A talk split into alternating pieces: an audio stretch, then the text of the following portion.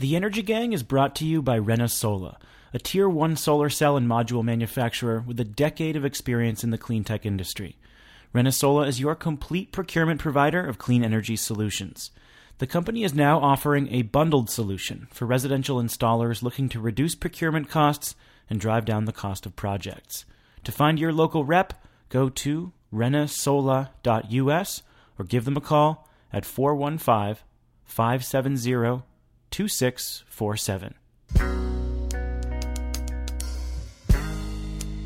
For the week of April 23rd, 2015, this is the Energy Gang from Greentech Media.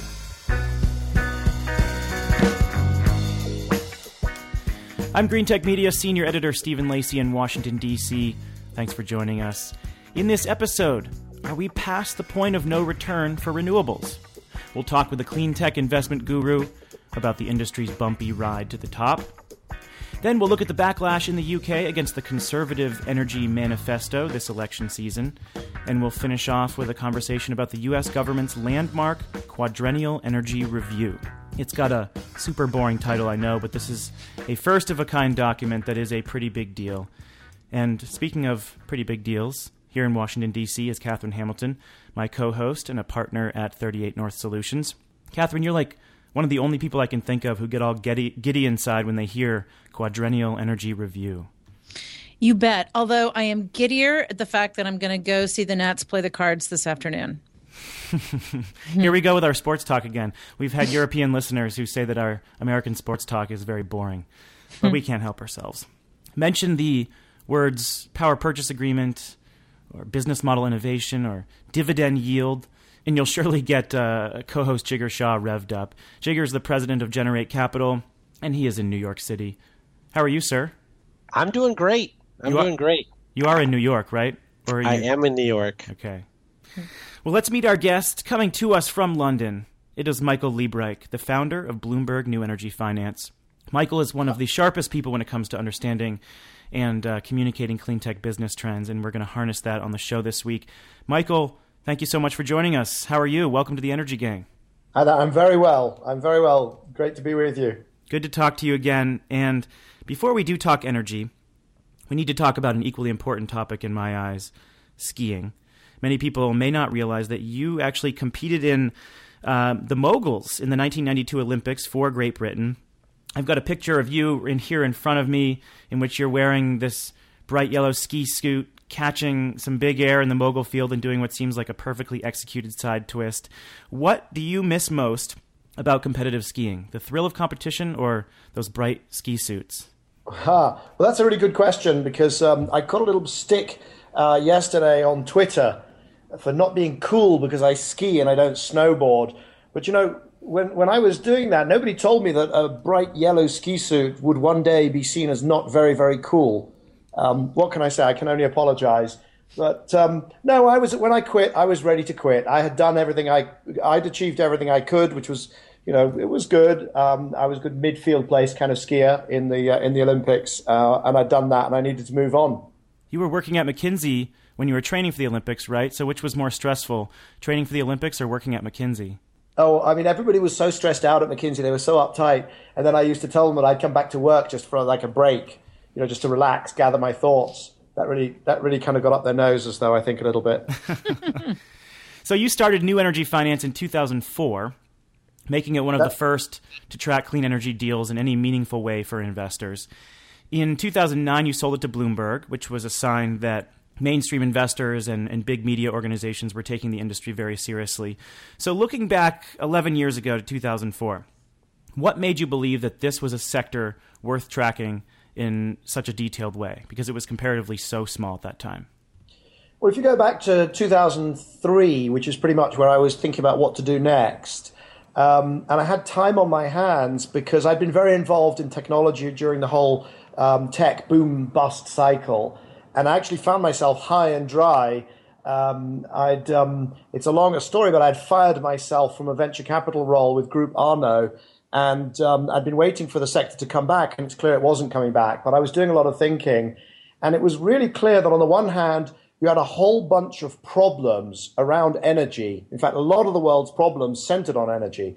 Um, so whether it was geopolitical conflicts, there was the um, the Gulf War, the Second Gulf War, whether it was depletion, whether it was climate change, which was just uh, I think it was the third IPCC report. Um, there were all these issues, but then I knew because I'd been working in technology that there were also all these solutions, um, and it was if you just I, I, had the closest thing I have to a religious belief is actually the experience curve that pushes down costs. So I could see that wind is going to get cheaper, solar is going to get cheaper, the cost of control, so the Internet of Things uh, is going to get cheaper and cheaper to control all of these energy assets. And so it seemed pretty clear to me that there was going to be a crossover at some point. Um, and once you have that thought, you kind of have to act on it. You have to do something. It burns a hole in your head. So that's where I, that's why I started the business. So let's talk about some of the numbers, the recent numbers. Uh, last year, you tallied $310 billion in investments globally, with nearly half of that going into solar, which was a really major landmark there. And distributed solar was a big story. So, you know, that grew by more than a third last year, representing more than $73 billion in investments. And when you first started tracking this, the numbers were scaled, uh, were skewed pretty heavily toward large scale projects, um, particularly in wind. And I'm just curious if you think we're undergoing a uh, another structural investment shift to more distributed on site technologies, perhaps led by PV. Well, certainly the mix of investment has changed very much um, since we first produced some figures for overall clean energy investment. Um, if you go back all the way to 2004, the only mainstream or even vaguely mainstream sector was wind. And so it was larger projects and it was wind. Um, and then we've gone through different waves. You'll remember, of course, there was the whole biofuels uh, surge in 2005, 6, 7. Um, and then I think you've got really strong move by solar, but also the whole um, energy efficiency side. For the first time this year, we've tracked how much is being invested through government programs in energy efficiency. So it's a minority of energy efficiency spend um, doesn't include everything individuals do or corporates do within the, the bowels of their organization. And we've got 50 billion of that. Now that's a, that's a very rapidly growing sector. And of course, smart grid. And I think we're going to be seeing some power storage investment growing. You know, it's, it's been sort of bubbling along and coming through, but it's going to start to get pretty big. So the mix does change. Um, and, you know, this is an ecosystem shift. So as the ecosystem has to kind of shift from the way we used to do things to the way we're going to do things, of course, you, you need to see investment in multiple sectors of that ecosystem. Yeah, Michael, it's I love your conference. By the way, I I went to it this year and I've been many many years and it's really my favorite out there. I learn something new every single time. And a few years ago, one of your analysts did a report on LED lighting. It was sort of the new thing. And all of a sudden you can buy LED lighting in you know in the drugstore on the corner. You can just get it anywhere. So it it strikes me that your analysts are always kind of looking around the corner, you know, what's going to be the next thing. And this year's conference I was only able to go for a day, but some of the things that you were talking about even last year, some of the storage technologies, this year was so much more tangible what was going on. Did you sense that as well about some of these new technologies? Oh, for sure. And it's not just the technologies, but it's also the business models. And um, you know, when you say we're always on the lookout for the new thing, I would say that actually at Bloomberg New Energy Finance, we're probably better. It's not the horizon that we keep our eye on. It's kind of when things start to get a bit uh, a bit more tangible. So we're really good at the costs and the policy and the financing of what's actually happening out there. What's you know what's what's what's starting to break through. Um, so it's not the kind of high high tech stuff. Uh, but yes so there are business models. You know, it was third party uh, solar ownership models, which which Jigar knows much more about than than anybody. Um, but now, you know, we're talking about uh, demand response. We're talking about prepaid solar in the developing world, and all this stuff was sort of theoretical a year or two ago. Is now actually starting to starting to be adopted. So, Michael, put two and two together for me. When you look at your uh, your keynote this year, you talked a little bit about coal, and you also talked about uh, foreign reserves and how Saudi Arabia and Russia might be able to handle their foreign reserves issue with the oil prices going down, but Venezuela can't. But so, how does that tie together in terms of the future of coal? I mean, it, it appears to me that for India, it's not really that they're going to be anti-coal; it's more just that um, you know, doing homegrown energy and electricity technologies is a far better use of their foreign reserves than importing coal from Australia. Let me start with um, you know what I talked about in my keynote, which is that we're in an era where the cost of producing power, producing electricity um, from all sorts of different technology have never been lower. So you've got cheap, obviously you've got cheap oil, but really for power purposes, for electricity, we're talking about gas. And the cost of gas has dropped dramatically in Europe and Asia um, to follow what's happened in the US a few years ago.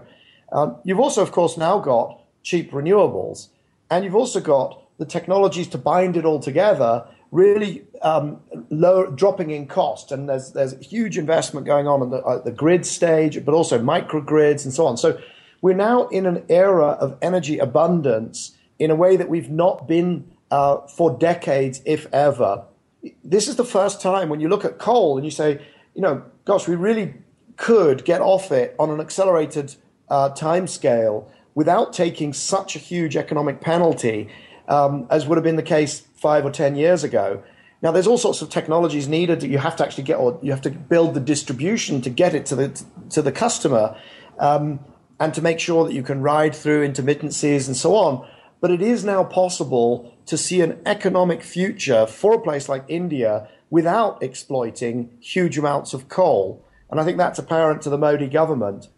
That's a really good point because we debate a lot about how effective renewables are in creating an industrialized society, right? So when we think about a planet with 11 billion people, there are a lot of people who say wind and solar and biomass and hydro and biogas are not enough and that you need coal and nuclear and natural gas to help emerging economies truly morph into industrialized societies. Okay, well you brought you brought nuclear into the mix as well and natural gas and the place where I am is I can really see how we can do without coal. I'm finding it very hard to see how we can do without natural gas and nuclear, at least for a very long time. And I think it's important to remember that, first of all, you have, it's not just that, of course, the sun doesn't show, shine at night, and so, but that you can probably deal with. But you do have weeks where there's no wind, you have winters where there's very little sun at all and also, electricity is less than a third of the world's energy mix. So it's all very well to love solar, but you know, in the UK, for instance, how are you going to heat your houses? Right? We are a long way from being able to do that um, using renewable resources. So I think we've got to look at renewable energy with natural gas, with nuclear, super efficiency, smart grid, electric vehicles, and it all starts to come together and you can see how that would work as a mix not just for the UK but also how that would work and, and enable the developing world to industrialize. Right but Michael I think that I mean part of what you were saying in your keynote though was that the tobacco industry really had growth markets in the emerging markets and I thought you insinuated that you thought the coal industry had growth markets in the emerging markets. Are you now saying that with gas and nuclear renewables, Do you think we can actually arrest the growth of coal in emerging markets? Yeah, I think that's exactly what I was saying. So, um, and I think there was this period where growth stopped in tobacco uh, in the West because the health uh, issues became well known, well understood. The programs were starting to be well designed to stop kids smoking and to get people off smoking. And the companies essentially focused elsewhere and developed new markets. There were new, newly affluent societies uh, where the rates of smoking were taking off, and so they shifted their emphasis. And I think that's the risk that you see that um, in the coal industry. It's more than a risk; it's a reality. Um, and I think that, as I say, for the first time now, we can see that that's not the that's not the necessary future. It is possible to see a future for those countries where they simply say, "Why would we go that route?" And then in 20 years, our cities are going to be horribly polluted. We're going to have all the same issues uh, that the developed world has had, and we're just going to have to um, strand those assets and move to a new system. Should we not leapfrog? And I think that's a really interesting discussion. You rub elbows with a lot of very intelligent people, a lot of uh, investors who seem to understand this space well. Why are so many investors confusing oil with, say, solar and wind. And of course, on island nations and in remote areas, uh, when you use diesel generators, oil prices do have a, a direct impact on distributed solar, say. But uh, largely, these markets are separate. And I'm just curious if you see a lot of confusion among the investors that uh, you deal with. I do see a lot of confusion uh, amongst investors, and not just investors, but analysts and you know even energy analysts you think would know better. They say, "Oh, renewables is in trouble because the oil price has dropped." And you know, as you say, island nations, absolutely, where island nations will be using diesel, fuel oil, uh, and its direct competition. Kuwait, Saudi Arabia, they're burning a lot of oil to generate electricity, and then uh, distributed power out in mining camps uh, or where people are using kerosene for lighting and so on. But that's pretty much it. Um, otherwise, renewable energy, other, I suppose you've got biofuels. Of course, biofuels, electric vehicles compete with oil, but the bulk of renewable energy is electricity and it competes with coal and it competes with gas and it competes with nuclear. But it's but don't forget also in their defense that gas contract, gas pricing has for the longest time been pretty closely linked or very completely linked in much of the market to uh, oil prices. So there is a kind of linkage there. But yeah, when I read an article that says the oil price has dropped and renewables must therefore be in trouble, I just, you know, I just, I, I kind of, I, I, must say, I do a sort of forehead palm or a head, uh, you know, forehead slap because it's just lazy thinking, frankly. All of our foreheads are red. We all yeah. do the same. Do, do you know what? There's a, actually there's another factor which I think is underestimated, and that is that a lower oil price is extremely good for the world's economy. Um, and what we're seeing, and this is something else I talked about in the keynote at, uh, at our summit, was the amount of money that's not going to go to the oil producing nations, that's going to stay within uh, Europe, North America, or particularly the US, and Asia. Uh, India is one of the biggest, you know, it's, it's, growing to be one of the biggest importers. And a drop in oil price and gas price, of course, is incredibly good for those countries. Now, those three regions are extremely productive uh, economically. Um, and so, what you're doing is you're taking, a, we reckon it's about $900 billion a year. And instead of pushing it into Venezuela, Saudi Arabia, the Gulf, uh, Russia, the oil producing and gas producing countries, you're keeping it within these incredibly productive economies. That's going to be really good for the world's economy. And I think that that feeds back into clean energy because, frankly, clean energy, we've seen when macro conditions are good, investment in clean energy grows.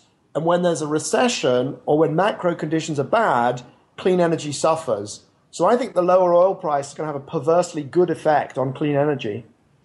So, Michael, your last slide of your keynote really talks about the clean energy capital requirement to 2030, which um, which you've been involved in from the World Economic Forum paper you wrote in 2010 and and beyond, or I guess 2009 in the run up to Copenhagen.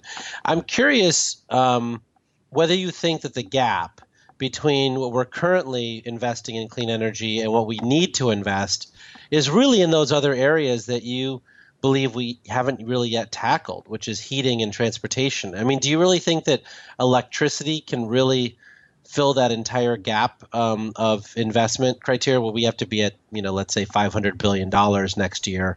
Um, it seems to me like we actually need alternatives to oil and alternatives to heating to catch up.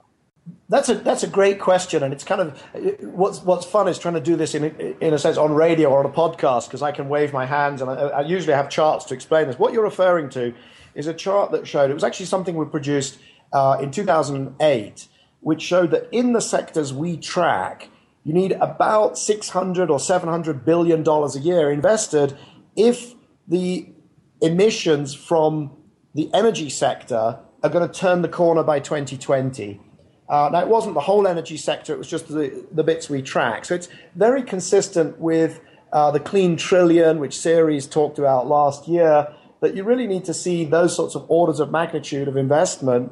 And where we've got to is this figure of around 300 billion. So you'd really need to see a doubling uh, in the sectors that we were tracking then. And then, of course, what you're highlighting is there's a whole bunch of other stuff um, around heating and transport. And Here's how I see that. Broadly speaking, the energy sector breaks down into three. You've got electricity, you've got transportation, and you've got heating, whether it's for residential, commercial, or industrial processes.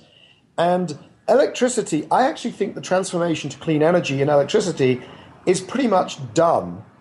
Now, there's 20 years of grunting and shoving before we actually, you know, before it sort of, you know, before it before it's largely completed. But we know what it's going to look like. It's pretty clear, and it's clear that the transformation is happening. It's clear what the destination is. Now, I think that the next one out of the traps is going to be transportation. I think where we are on transportation today is about where we were with electricity when I started New Energy Finance in 2004.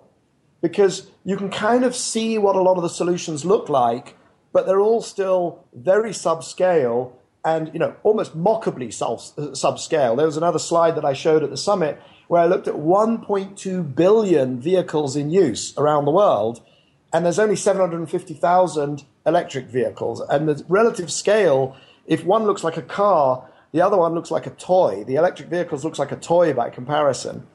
But you can already see the shape of transportation. And obviously, on the board of Transport for London, I do a lot of work on transportation in cities.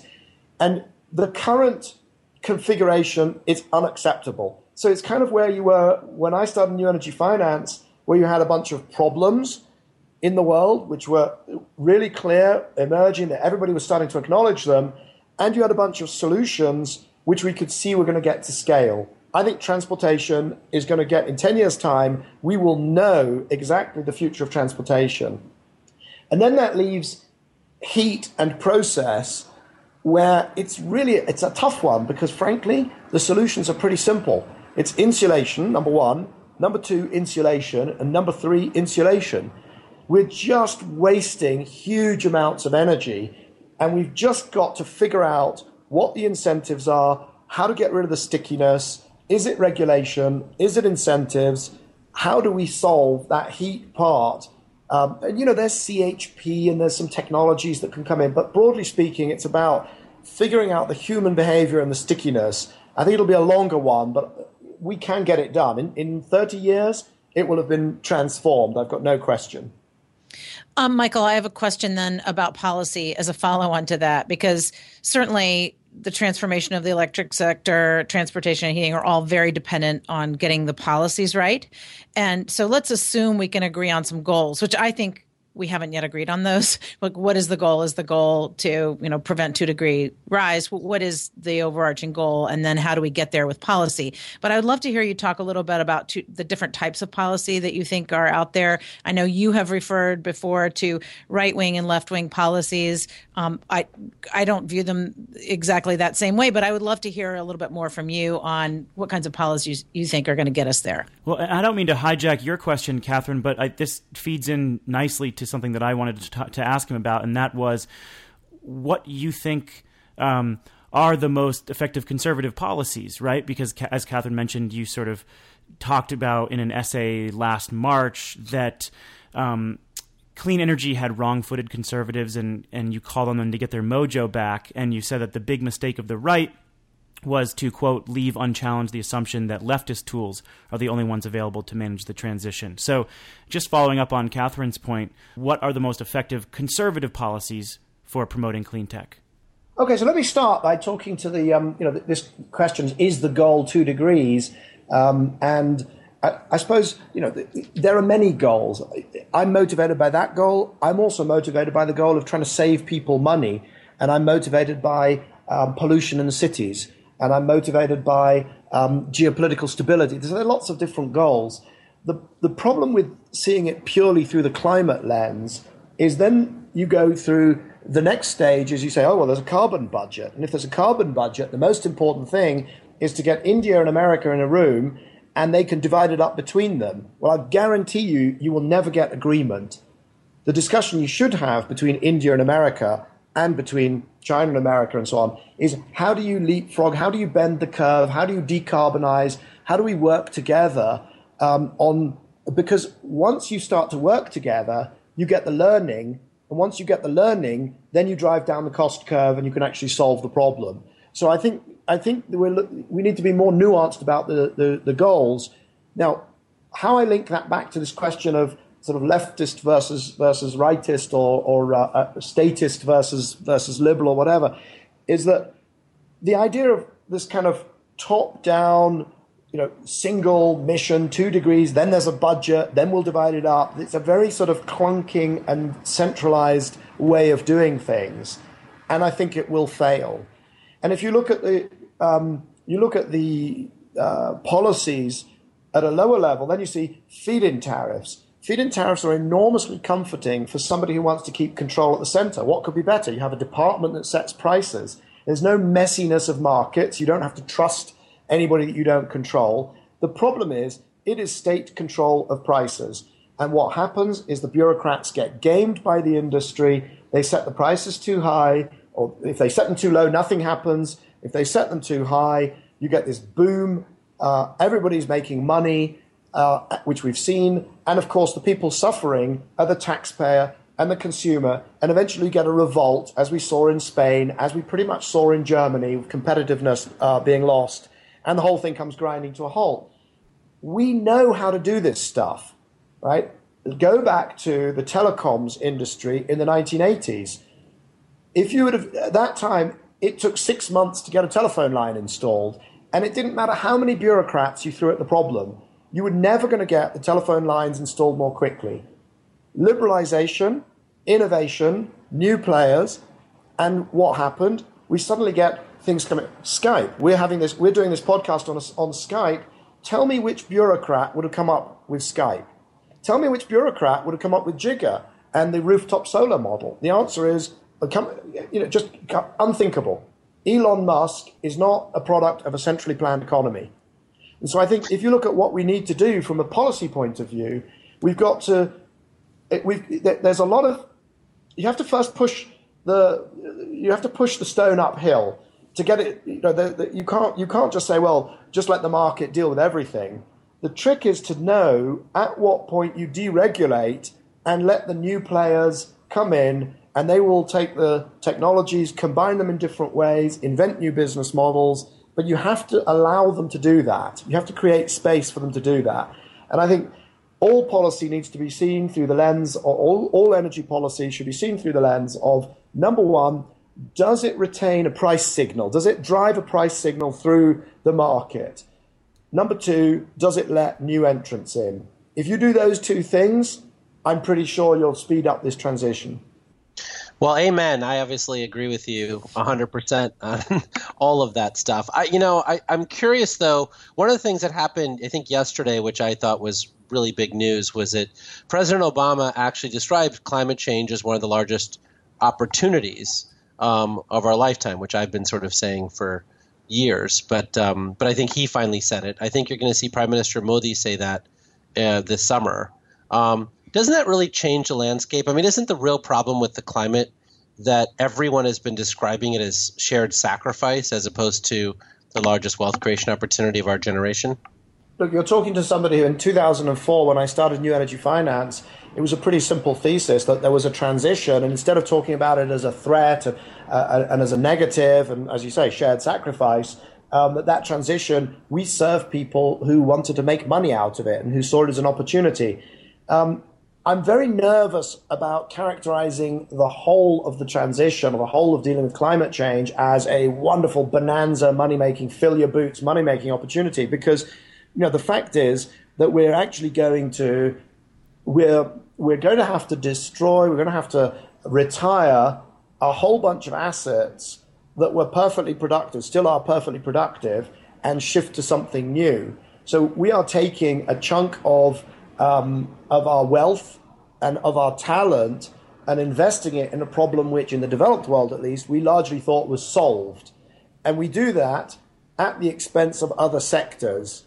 So I'm not sure if I like this kind of it's a wonderful. I think I think I sort of I don't know. I, we're going to have it's going to happen anyway. It's going to happen because of pollution. It's going to happen because of security. It's going to happen because the new technologies are cheaper than the old. It's just going to happen. And when once you get the idea, I think here's the thing.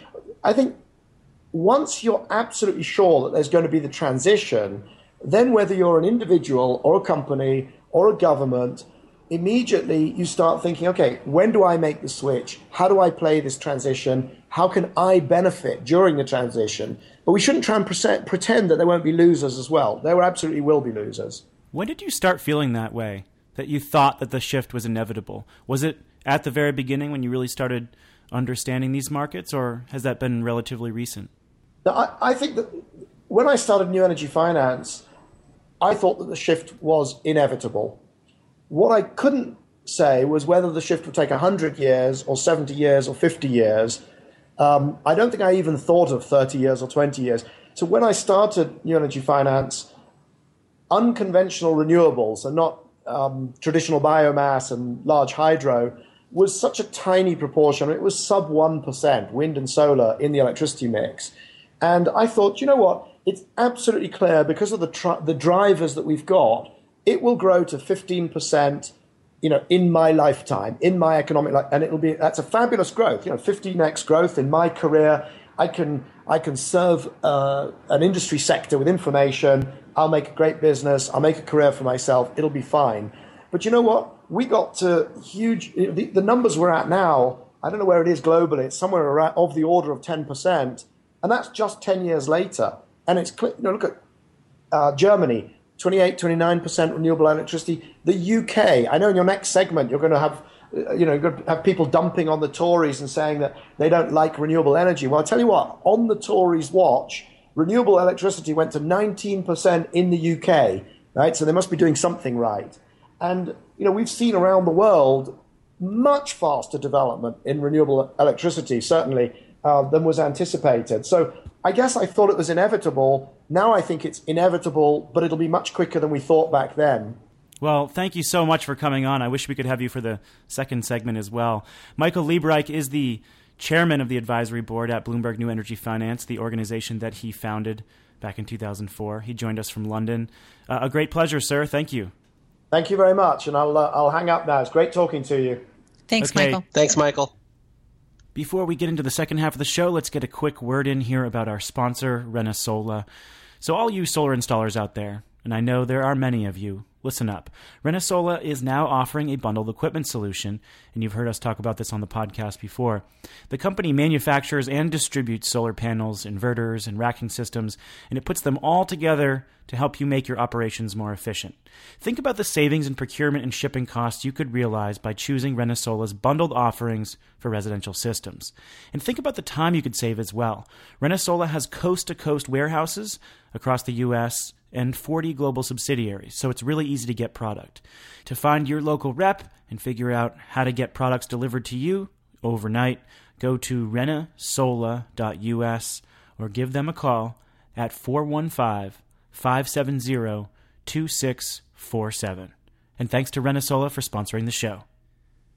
UK parliamentary elections are coming up on May 7th, and in the weeks leading up to voting, the different parties have released their manifestos.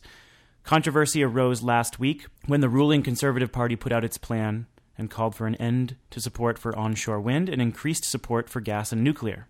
Five years ago, Conservative Prime Minister David Cameron said he wanted to create the greenest government ever. Since then, the uh, Green Bank has scaled up significantly. Renewables, as uh, Michael Liebreich said, reach 19% of electricity generation, and strong greenhouse gas reduction commitments have uh, been created. Uh, but renewables advocates say the Conservative Party's manifesto is hypocritical and doesn't go far enough. Um, and because it supports technologies like gas and nuclear and takes away support for wind. Um, Jigar, what do you think of the plan here? Did you read through the manifesto? Do you think critics are right? Or do you agree with Michael that they're overblowing things? Well, I mean, first, I, I don't like the word manifesto. I have to say, like, it just sort of reminds me of an era that's lost. Um, you know, I, I I've been following the UK for a long time, and I think that. Um, it's important, I think, for folks to realize that I don't think that the Conservative Party actually had an energy plan. Um, I think that what happened was they hired David Mackay to come into the government. He was the guy who wrote the book that got pretty famous, which is Sustainable Energy Without the Hot Air and it, and that book is actually quite well written. It's really good. It basically is a book around what 100% renewable energy really means how many windmills how many solar panels how many things and you know and the funny thing is is that he actually when he came into office really hated solar um, and he slashed solar feed-in tariffs and then what happened was the solar industry innovated so quickly that it was it figured out after a couple of lawsuits how to actually live with the lower feed-in tariffs so do i give the conservative government credit for that I don't know, right? I'm not sure that they really knew what they were doing in that area. But I think this current document isn't bad. I, you know, like I think I've said in the show a number of times, I don't have a problem with phasing out subsidies for mature technologies. And I think onshore wind is a mature technology in the UK. Yep, I, I totally agree. I think that there is a little bit of um, hypocritical language in here because they talk about getting rid of subsidies for wind, but then they talk about supporting nuclear, the the Hinkley nuclear plant, which um, I think was in 2013. The government agreed to provide double uh, wholesale electricity prices for that plant if it ever gets built. So there's you know there's a little bit of contradiction there. I will say though, that think think about what the Tories are proposing here. They're pushing for environmental cleanup, for better animal welfare laws, for smart infrastructure like roads and bridges that limit environmental impact. Just going through the list here, uh, marine habitat protection. I mean, those are things that liberal Democrats would run on in this country and that, uh, that George H. W. Bush would have run. Well, that's right. Yeah, absolutely. Yeah, but their system is so different. If you look at just the conservatives, you know, if you look at their full manifesto, you know, they're they do countrywide health care and child care. I mean, they just have a very different system. And so when you look mm-hmm. at what's really conservative about it, well, they're lowering taxes, doing some anti-immigration stuff. So that's kind of lines up with what our conservatives do. But the conservatives in our country want to shut down the wind turbines altogether. They don't want, you know, at least, you know, in, in the UK, they admit that this has been an, a great, huge, clean source of energy. One thing, uh, Stephen, that speaking of the hypocrisy, and I was kind of curious what you all thought, is that one of the things that they said on wind is that the locals would have final say on wind farm applications. Um, they did not say that on in the issue of fracking, and yet in the public view um, in the UK, my understanding is that wind is much much more popular than fracking. So I'm just curious how that how that plays out too. Yes, I that yeah. those two things stood out for me. It was taking away subsidies for wind, and then supporting lots of subsidies for a new nuclear plant, and then uh, requiring local planning boards to approve wind projects, but saying nothing about fracking that definitely stood out for me. The rest of the document read great to me. I mean, I was really impressed with the the positions of the Tories, but uh, there were certainly some contradictions in there that I think are worth noting. Well, I'm also not against I mean, I don't find it hypocritical to subsidize nuclear. I'm not against doing that. I just want people to be honest about why it needs subsidies. Right? I mean, I, I think that when you think about the cost of nuclear power, they've it's gotten a lot more expensive. And you could say, well, it's because of regulation or it's because of this or that or whatever. But it is it has gotten a lot more expensive. So has, by the way, new coal plants. I mean, the new coal plant that Jim Rogers is, was trying to build in Charlotte, North Carolina, uh, coming came in at seven billion dollars per thousand megawatts, and so that raised rates, and so that is a subsidy. And so I don't have a problem subsidizing nuclear. What I have a problem with is that is folks like we talked about in previous shows sort of bashing renewables while supporting nuclear. I think we need to do both, and we need to figure out what the financial supports have to be if we're going to build a nuclear plant. Well, and also if you compare what they wrote to what the Green Party and Liberal Democrats wrote, you know, the Liberal Democrats have raising efficiency standards, um, reducing, uh, you know, shutting down coal for zero carbon, and having many more EVs through green transportation. So they have much more kind of spelled out policy suggestions in their position than this. this some of this stuff is a little bit mushy, and I'm not really sure how it's going, how it would go. But the the good news is is that Cameron has committed to the climate change targets. I mean, you know, if he's still there when they go to Paris, you know, maybe he can lean a little bit on some of our folks. Yeah, think about that. The Conservative Party, people are whining about getting rid of onshore subsidies and leaving out solar in the language. But when it comes down to it, they're talking about beefing up the Green Bank, continuing their carbon reduction goals, and supporting a range of technologies that can get them there. The, the other thing I just want to make sure we highlight is that the UK is by far the most advanced utility 2.0 regulatory scheme in the world. And so when you look at what Rev is doing in New York or folks in California, others are thinking about, everyone is studying the UK. The UK moved to outcomes based regulation a while ago. And so I, I just, you know, I do think that the UK, frankly, has done a lot of fantastic work. Um, you know, one place where they're horrible is in insulation, insulation, insulation, as Mike Michael Liebreich talked about. Um, their boiler efficiencies and home insulation values are horrible. Uh, for a heating country, but well, the Tories did mention they wanted to insulate another million homes by 2020, but uh, the program that has been helping out with those uh, insulation installations has been uh, run pretty terribly. So yep. they've been way under their goals thus far. Yeah, I agree. Well, we'll see what happens May 7th. Absolutely. Uh, let's go into our third topic the Quadrennial Energy Review. So, every four years since the mid 90s, the U.S. Department of Defense has released a detailed report on military capabilities, on technology trends, emerging threats around the globe. The Quadrennial Defense Review, as it's called, is a way for the government to figure out how to budget for the future. Now, the process has finally come to energy.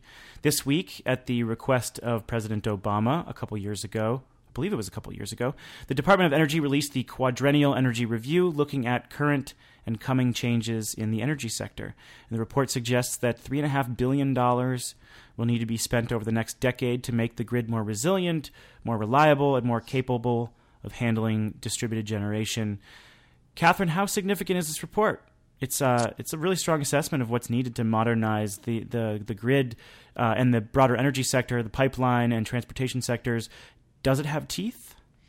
Well, I think they were really smart about their focus. So, first, they put together this Office of Energy Policy and Systems Analysis, and they got together all of these energy wonks and jocks, really smart people to think about this, to, to have a very, very robust stakeholder process. They asked a lot of questions that they wanted answers to, and they did a lot of analysis. And what they decided to focus on, and this is the first report in a four year, four report process, but they focused on infrastructure, which I think was really smart because that is something that is really a federal issue. And we have aging infrastructure. It's something that's very expensive. It has a lot of workforce implications. And then there are all these vulnerabilities to infrastructure, you know, climate, cyber and physical security, the complexities, uh, supply and demand shifts that all warrant a federal look at it. And that's what Obama outlined in his State of the Union address, a main priority that's right. his. That's right. And the cool thing is that they called it TS and D infrastructure, which I was all for. It's transmission, storage, and distribution infrastructure. So I was pretty psyched that they had storage in it. Um, and so they really talk a lot about the grid of the future. You know, they also deal with the pipeline issues, but of course, I was more focused on the grid and you know how the future grid should encourage efficiency, demand response, decentralized power, new business and regulatory models, and and the and the recommendations that they came out with were very much in the sweet spot of what the federal government can do, which is analysis and research and coming up, you know, being able to provide resources to regulators. And so I felt like not only did they focus on the right issues, um, on the grid side at least, they also focused on how the federal government actually has a place uh, to, to come up with solutions in those. And so they've set up partnerships with a variety of utilities to get this information out there and help the utilities act on this? Yes, definitely. And a lot of what they talk about is coming up with frameworks and strategies. And, and one of the big issues that I'm looking at is flexibility because there are all these resources that are that you can consider flexible, like storage and demand response and efficiency, that need to be part of a system that's much bigger than just a set of technologies, you know, plopped together. So I, I liked their approach. This report represents a pretty fascinating shift for me because for years we've been talking about government investments in the renewable generation technologies themselves, right? Getting the costs down. And now with this report, and to a lesser extent with the DOE solicitation for loan guarantees, you know, they're looking at grid integration. We're talking about the investments in the technologies to integrate them and make the grid more capable. And so the, the shift is happening, and now the focus needs to be on the grid improvements and, and all these integration techniques and technologies we're talking about. Yeah, definitely. I was thinking exactly of the whole inevitability um, line that Michael was using, and thinking that when I met with the folks at EPSA on numerous occasions and provided comments to them, that a lot of what I said was, you know, you guys have done so much of the original r&d you have so much data you have so many learnings use that to get us to the next level because we've got all these projects out there now. All those things that you are the original VCs for are being commercialized. Now, give us all the data to help the regulators make good decisions on that front. So I think that they really I don't think they're going to give up on R&D, but they're also going to use what they've learned to help to help us get to that inevitability in in the smartest way. Well, one question I had for you, Katherine, was whether whether you thought that the dynamics around the QER um, was really sort of even. Like, I mean, it seemed to me like there was a lot of sort of dependency on the electric utility sector where, you know, we sort of know that they've been slow on the uptake in terms of some of these technologies that we really want to see. And, you know, I, I, I for one, would not want to see $20 billion a year being spent every year on T&D willy-nilly without first looking at whether microgrids or storage or other things were cheaper. And I wonder whether you thought that that got into the document? Well, I think it's a fine line because you want innovation. You want all these innovations on the grid edge to go forward without a lot of government intervention. You want people to be able to compete. And so, you know, I, I thought that they kind of stuck to their knitting on what the government should by all rights be involved in. I, yes, they're going to rely a lot on utilities to be involved, but I don't think that's to the detriment of, of all of the democratization that we have on the edge of the grid. So I'm going to admit here that aside from knowing what the quadrennial defense review is, I don't really know how the aftermath works. I don't know how the process works, and I'm curious. Um, you know, we've been doing this since '96 or '97. Uh, has the quadrennial defense review enabled a fundamental shift uh, in how the military thinks about technology procurement and addressing threats? Does anyone know the answer to that question? No, but I do know that a similar exercise was conducted prior to EPACT. So I, there there is a precedent in the Department of Energy for doing reports that then become energy policy. So um, I think that's what this is meant to be, and certainly the Senate and House um, committees of jurisdiction, Senate Energy and Natural Resources and House Energy and Commerce have been watching this very closely to see what is this going to say, what are the policies recommended so that they can potentially find some that they'll be able to move forward. You can find the whole report in the show notes of our podcast page and go over there for links to all the other stories that we talked about. And before we end the show, let's uh, tell our listeners something they do not know. And Jigar, what's your story this week? So I was looking at this story in the New York Times, which I thought was really brilliantly written, um, about how the U.S. shale drillers are actually overtaking OPEC now as the global swing um, producers, and then in fact Saudi Arabia is losing its sort of power around um, oil prices around the world. And I just thought it was a fascinating article, just because I do think that as Michael talked about, oil really does matter. I mean, you're talking about hundreds of billions of dollars um, that was sucked out of all of our global economies, um, which has now been returned with lower oil prices. And um, for the U.S. to have that kind of power, um, it's just a huge shift in my lifetime. We'll see if that power lasts. Katherine, tell us something we don't know. Uh, so, two quick things. One is a huge mea culpa, which was when I was talking about going to Texas and how Daniel Boone fought at the Alamo. Um, that's been bugging me ever since because I just got like this whole coonskin cap confusion going on in my brain. And I knew all along it wasn't Daniel Boone. He died 16 years before the Alamo. It was Davy Crockett. Um, who famously was it was a he was a U.S. House representative from Tennessee, and he basically said, "This is a very bastardized version of it, but you can all go to hell. I'm going to Texas." He was the guy who died in the Alamo, Davy Crockett. Uh, so apologies to all of you who actually know about U.S. history. Did anyone call you out on it? Yes, of course. Yeah. Uh, there sh- are people sh- who listen and care. well, one of us should have caught it too. So I know I should have. Here. I did as soon as I said it. But anyway, okay, so here's the thing that everybody needs to watch out for. On Monday, supposedly we're going to hear from the Supreme Court as to whether they're going to take up Order 745 on demand response. So for me, this is a this is a huge thing. We're going to see if there's sort of three different options. One is that they're going to not take it up, and the circuit court uh, decision to vacate Order 745 will stand. The second option is that they will decide to take it up. That's, of course, what I'm hoping for, that they'll take it up because it is a matter of public policy. And the third option is that they'll do something like remand it back with instructions to the circuit court. So we're kind of waiting with bated breath on Monday. So last week I was at our solar summit and uh, met with a bunch of people and, and, met with a gentleman. Well, met him briefly, who is uh, at one of the largest uh, construction companies in the country that develops renewable energy projects. And I won't say what the company is, but we were talking about the PTC, and he said, "Gosh, I wish you know we should just leave the PTC alone." He said the people in the company and many others that he's talked to believe that they should just let the PTC expire and allow for some level of consistency in the marketplace. And this is like the third conversation I've had on background with people about wishing that the PTC had just expired and that AWEA would move beyond it and try to work on other issues. So, Jigar, I thought you'd find that conversation interesting. Well, I mean, what I find more interesting is that you didn't think I had those conversations separately before I said it. No, what are you talking about? I know you've no, had those I've conversations. Been, I've been hearing this for years, not just about the PTC, but also around the ITC.